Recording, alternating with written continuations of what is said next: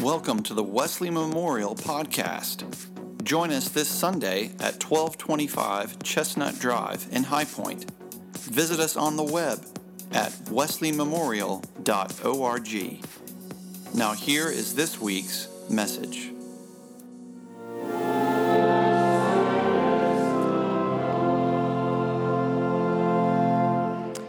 You may be seated. And Charlie Miller, one of our Eagle Scouts, will read our scripture for us this morning.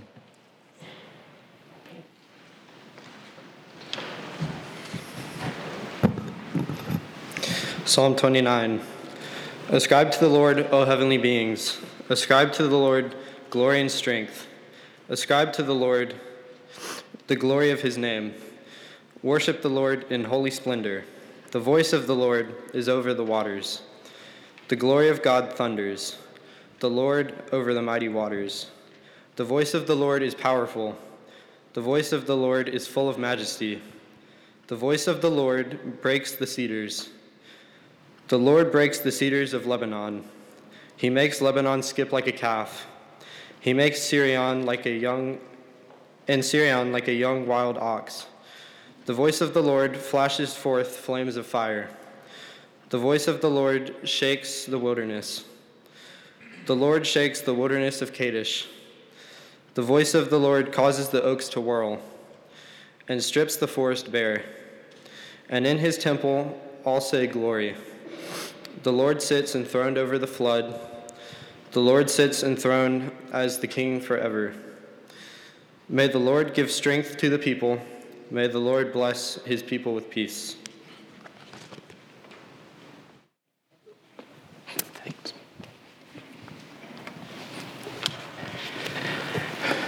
Church, would you pray with me?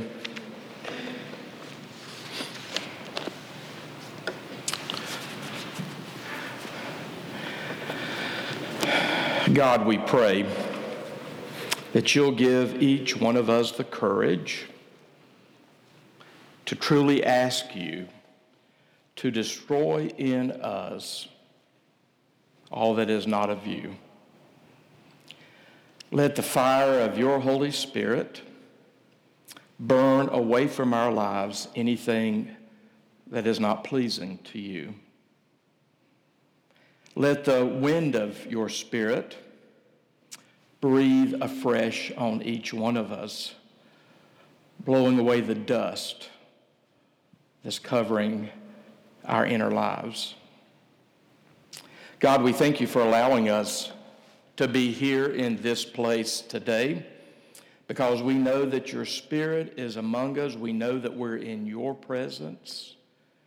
And because we're in your presence and you have invited us to yourself, and the Holy Spirit is working among us, worship can happen in this place today. So, God, take us and make us completely and perfectly yours. In the strong and saving name of Jesus Christ, we pray. Amen. We are in the midst of a sermon series looking at our 2020 vision for the year 2020. And in a lot of ways, life is really formed by what it is we're looking for, by what it is we want out of life, by what it is we're seeking in life. That vision, that focus will determine all of our choices, and then our choices will add up into habits. And by the time it's all over, our choices will come together and constitute our very lives. I remember when my children were heading off to college, first Elizabeth, then Caleb. I set them down and we had a conversation.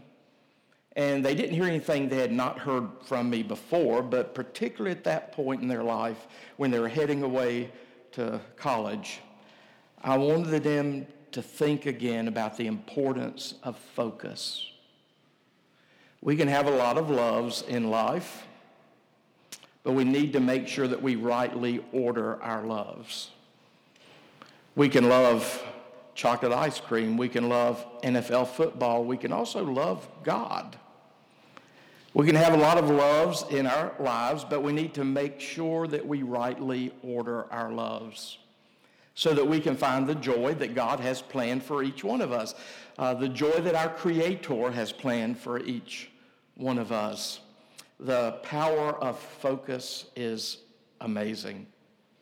So we are here still at the beginning of the gift of a new year, thinking about what it is we seek, thinking about our vision for what our life should be.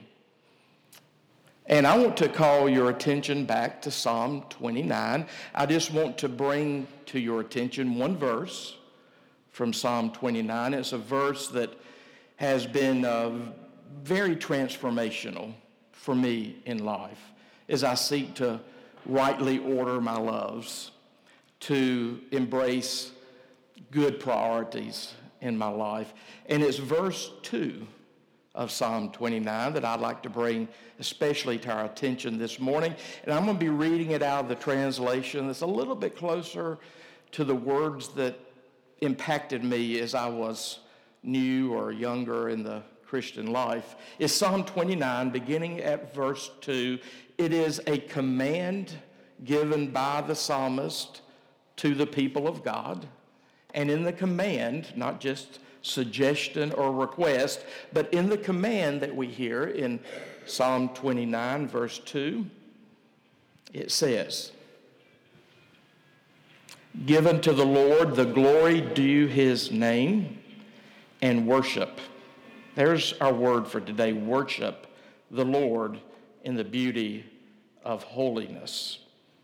Give unto the Lord the glory due his name, and worship the Lord in the beauty of holiness. Church, this is the word of God for us, the people of God. Okay, be honest with me, church. Here we are, February the 9th, and if you're like me, I suspect that you have already violated all of your New Year's resolutions. We make New Year's resolutions because we want to change some things about ourselves. And changing human behavior is a multi million dollar industry in the United States. And that industry teaches us a lot of good life skills but I want to offer to you this morning, church, the most efficient, the most effective, the most fruitful way to ever embrace change, transformation in the human life and experience. I find it here in this psalm, I find it here in this psalm at verse 2, where through the psalmist, our Creator, who created us, tells us to give unto the Lord the glory due his name, worship the Lord in the beauty of holiness. I hope that you're on a journey, a very intentional journey, and you're learning more and more and more what it means to give unto the Lord the glory due to God. And I hope that you're on a journey learning more and more and more what it means to worship and specifically to worship the Lord in the beauty of holiness. In so many ways, that phrase, the beauty of holiness, has changed my life.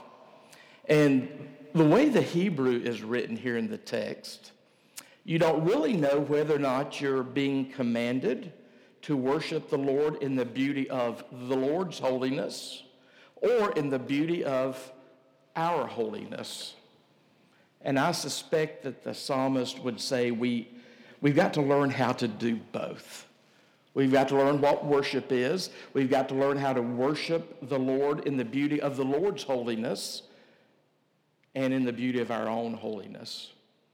Because it is being a holy people that allows us to come before a holy God in sacred worship. You know, when we come into this place each Lord's Day, the architecture here teaches us something about worship, doesn't it? The high vaulted ceilings lift our minds and our hearts toward God, away from this earth that so captivates us. These stained glass windows surrounding us reminds us of all the mighty acts of God throughout our history. And these stained glass windows also remind us that we are surrounded by a great cloud of witnesses. People who have made the same journey that we are making, and they now made their transition to the other side. Through these windows, we can see some images of Jesus Christ. I'm already, I'm always blessed on Sunday mornings that from where I sit, I can see that image of King Jesus up there in that stained glass window. And in many ways, that image helps me to worship on Sunday mornings. You know, when we come into this place, we are seeking for worship to happen. Do you know what worship is? Don't mean to insult you, but do you know what it is you're doing in this place on Sunday? This is one of those places that we have set aside where heaven and earth can meet.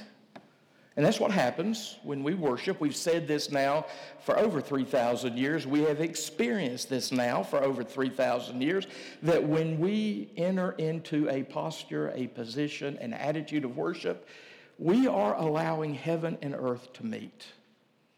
And that's why when, when we particularly celebrate communion, we, we remind ourselves that we are joining with the very host of heaven. We are joining in the angels of heaven and the people of heaven in worship. And when we join with heaven in this place to allow heaven and earth to meet in worship, we are joining the angels as the angels sing their song around God's throne. And you know what their song is, I suspect. It's what we call the Sanctus, the holy, holy, holy. That's what the angels just keep singing in the presence of God. Holy, holy, holy. And the reason they're saying it three times is in the Hebrew language, and by the way, I do think the language of heaven is Hebrew, so you might as well start learning a few Hebrew words. But when the angels are worshiping in heaven, they say, Holy, holy, holy, because they can't make superlatives in the Hebrew language using an ER or an EST like we do in the English language. So the way they make superlatives in the Hebrew language is they just repeat it. They're saying to God that God's not just holy. God is not just holy, holy, but God is superlatively holy, holy, holy.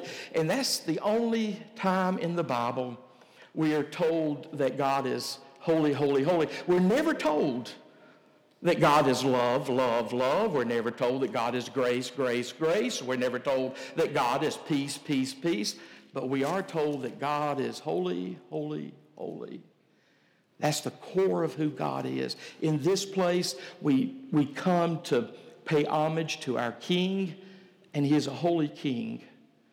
We come into this place to acknowledge that the core of His being is holiness, and that He may love, but it's a holy love. He may grant grace, but it's a holy grace. He may grant peace, but it's a holy peace that He grants. So we, in many ways, join in the song of the angels Holy, holy, holy. So I hope you know what you're doing in this place on Sunday morning. I hope that you realize you're coming into this place so that through the power of the Holy Spirit, you can spend some time gazing on the perfections of God. That you can spend some time gazing on the beauty of God's holiness. There's only a small list of books that I try to read annually. One of those is a book by A.W. Tozer. And I recommend A.W. Tozer to you. You've probably heard me use that name before. A.W. Tozer was a tremendous Christian author of the 20th century. He was a unique mix of a Protestant mystic. And his writings are just phenomenal. All of his writings are phenomenal. All of his writings call me to repentance. And all of his writings invite me, to use his language, into the fellowship of the burning heart Because that's what it means to be a follower of God through Jesus Christ. We have now entered the fellowship of the burning heart. And we need to make sure that that heart continues to burn for more and more and more of God. All of A.W. Tozer's writings are amazing. The one that I read annually, that I heavily recommend to you, is A.W. Tozer's The Pursuit of God. He wrote that book very quickly in 1947. It came out in 1948. It continues to be in print and it continues to bless Christians all across the globe. That book was given to Mr. Tozer very quickly, almost as if it was a gift from God to us. In that book, chapter 12 is entitled The Gaze of the Soul. The gaze of the soul. I hope you're learning more and more about what it means to gaze to gaze on the beauty of God's holiness. This is a little bit of what A.W. Tozer says in that book, chapter 12. He says, faith. And don't you notice how he defines faith? Faith is the gaze of the soul upon a saving God. Gazing is directing the heart's attention to God. It is lifting the mind to behold the Lamb of God who takes away the sins of the world and never ceasing for the rest of our lives. At first, this may be difficult because we are so easily distracted. He says, at first, this may be difficult, but it becomes easier as we look steadily at his wondrous person, quietly and without strain.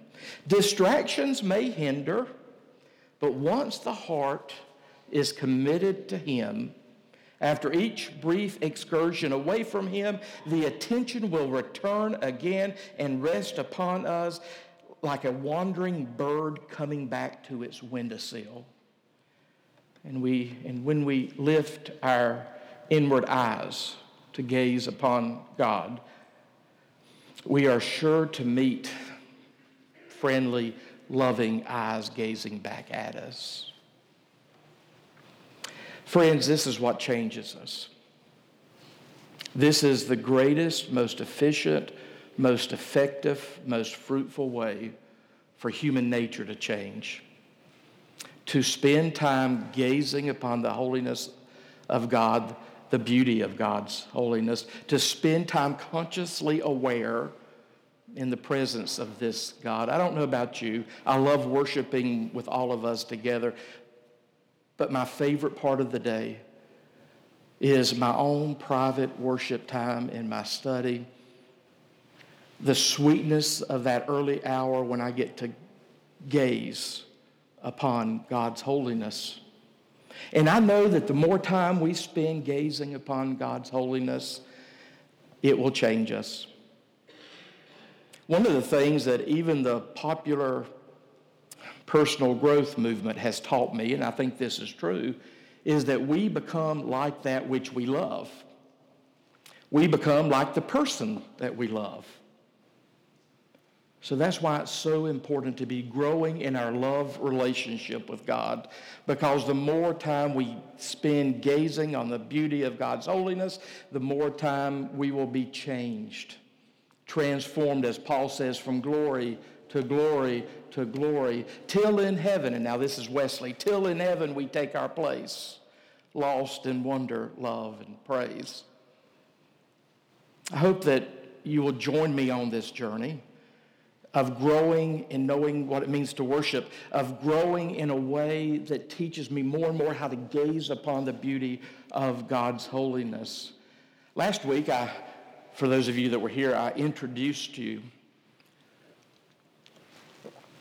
to Jaxie the Wonder Dog. Uh, that's my dog. And I spent a little time introducing you to Jaxie last week. And last week, I used Jaxie as an example of what it means to grow in discipleship. You know, I'm, I'm, I love my dog. I know your dogs are great, but mine's probably still better. I love my Jaxie, and he is so easily trainable. He is so predictable. And he has created some habits that he refuses to let go of. I wish I was more like that. in the training for being a disciple of Jesus Christ. I wish I was more about that in the fact that I would tenaciously hold on to holy habits in my life. My, my little Jaxie has also taught me something else. My little Jaxie has taught me a lot about gazing. Jaxie loves to be in my presence. He just, whether I'm in my study, in my den, he's at the back door waiting on me when I come home. Jaxie loves to be in my presence. And oftentimes when he's in my presence, I just can glance at him and I see that he's gazing, staring at me. And as a matter of fact, my Jaxie, I don't know if your dog will do this, my Jaxie, when I'm sitting in a chair, he doesn't jump up and lay in my lap. He does that for Tammy. He doesn't jump up and lay in my lap. He jumps up in my lap and stands up, puts his feet on my, his front paws, his feet on my shoulders, and he stares into my eyes. He's, he, he's gazing at me and, and, and he looks at me, I look at him, and sometimes he can stay there gazing at me for a remarkable amount of time. And I know that when I gaze into Jaxie's eyes, I see love, great love. And I hope that's what Jaxie sees from me is great love as I'm gazing into Jaxie's eyes. Oh, I wish I was more like Jaxie when it comes to worship. I wish I loved to be in the presence of God more than anything else and that I love to gaze upon the beauty of God's holiness. And I would spend more and more of my life doing that because that will transform me, us. So I love the text that says, Given to the Lord the glory due his name, worship the Lord in the beauty of holiness. We don't know if this is a command to worship the Lord in the beauty of God's holiness or in the beauty of our holiness. I suspect it's both. God is preeminently holy, and we as the people of God are called to be a people of holiness.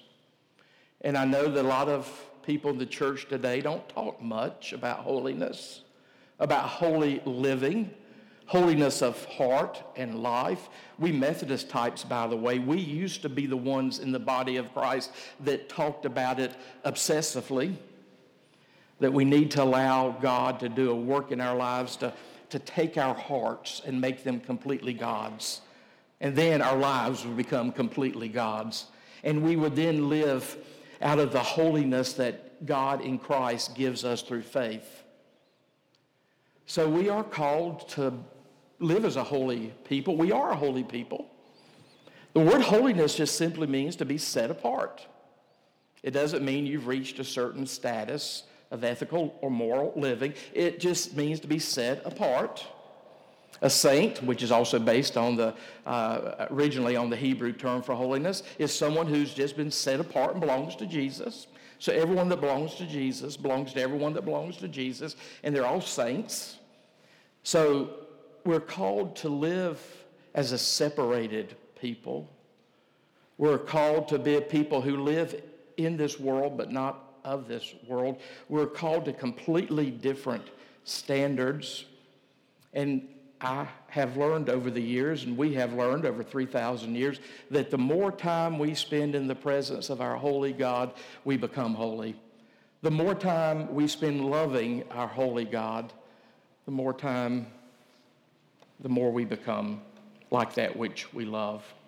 I know that the word holiness has fallen on hard times. For a lot of people, the word holiness just has implications of self righteousness or something. And that's so not what holy living is about. I remember in the church in which I was raised, I'm sure I've said this to you before, I was given the impression that I, were, I was to live a holy life, but what that meant was just not doing some very trivial, petty things in my life. And I remember soon after I gave my life to Christ as a teenager, I ran across, I'm going to date myself a little bit now, I ran across a song by Don Francisco.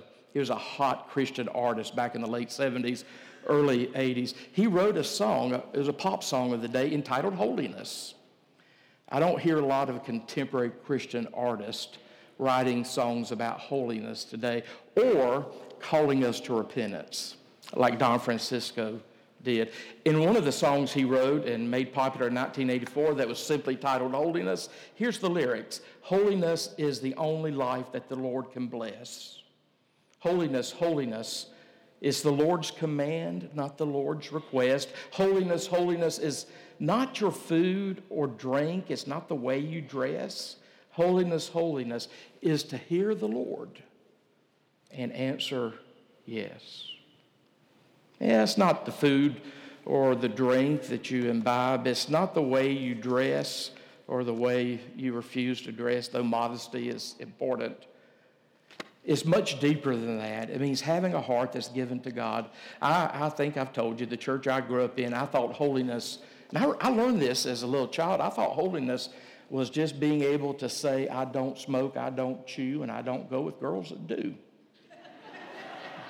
If I would just achieve that, I would be holy. Holiness is about taking your heart and giving it to God and allowing this God, this holy God, to change us because of our connection. It was Mother Teresa one time who said, Holiness is just simply doing the will of God with a smile. Some of us will do the will of God, but we make sure we let people know how miserable it makes us. But to do the will of God, to live a holy life, is to do the will of God with a smile. It becomes your joy. The road to happiness, church, is not pursuing happiness. The, wor- the road to happiness is pursuing holiness holiness of heart, and then holiness of living. So, church, I invite you into this relationship and the deepening of this relationship. I invite you to open up your heart to Jesus Christ, allow Him to come in through the power of His Spirit to take up residency in your heart, and then allow that relationship to deepen and deepen and deepen until He becomes your joy. He becomes your peace. I am getting ready to take a large group with me to, to, to sing and to worship and to pray our way across the Holy Land. So when I get back, I'll get back here in the office on Shrove Tuesday, the day before the beginning of Lent. So while I'm away over there, I'm going to be praying for us that Lent truly will be for us a time when we, in a powerful, dramatic way, fall in love with Jesus Christ all over again. I hope that will be your prayer as you leave this place today. I hope that you will so learn how to gaze upon the beauty of God's holiness that you will go from glory to glory to glory till in heaven we take our place when there will be lost in wonder, love, and praise. Amen.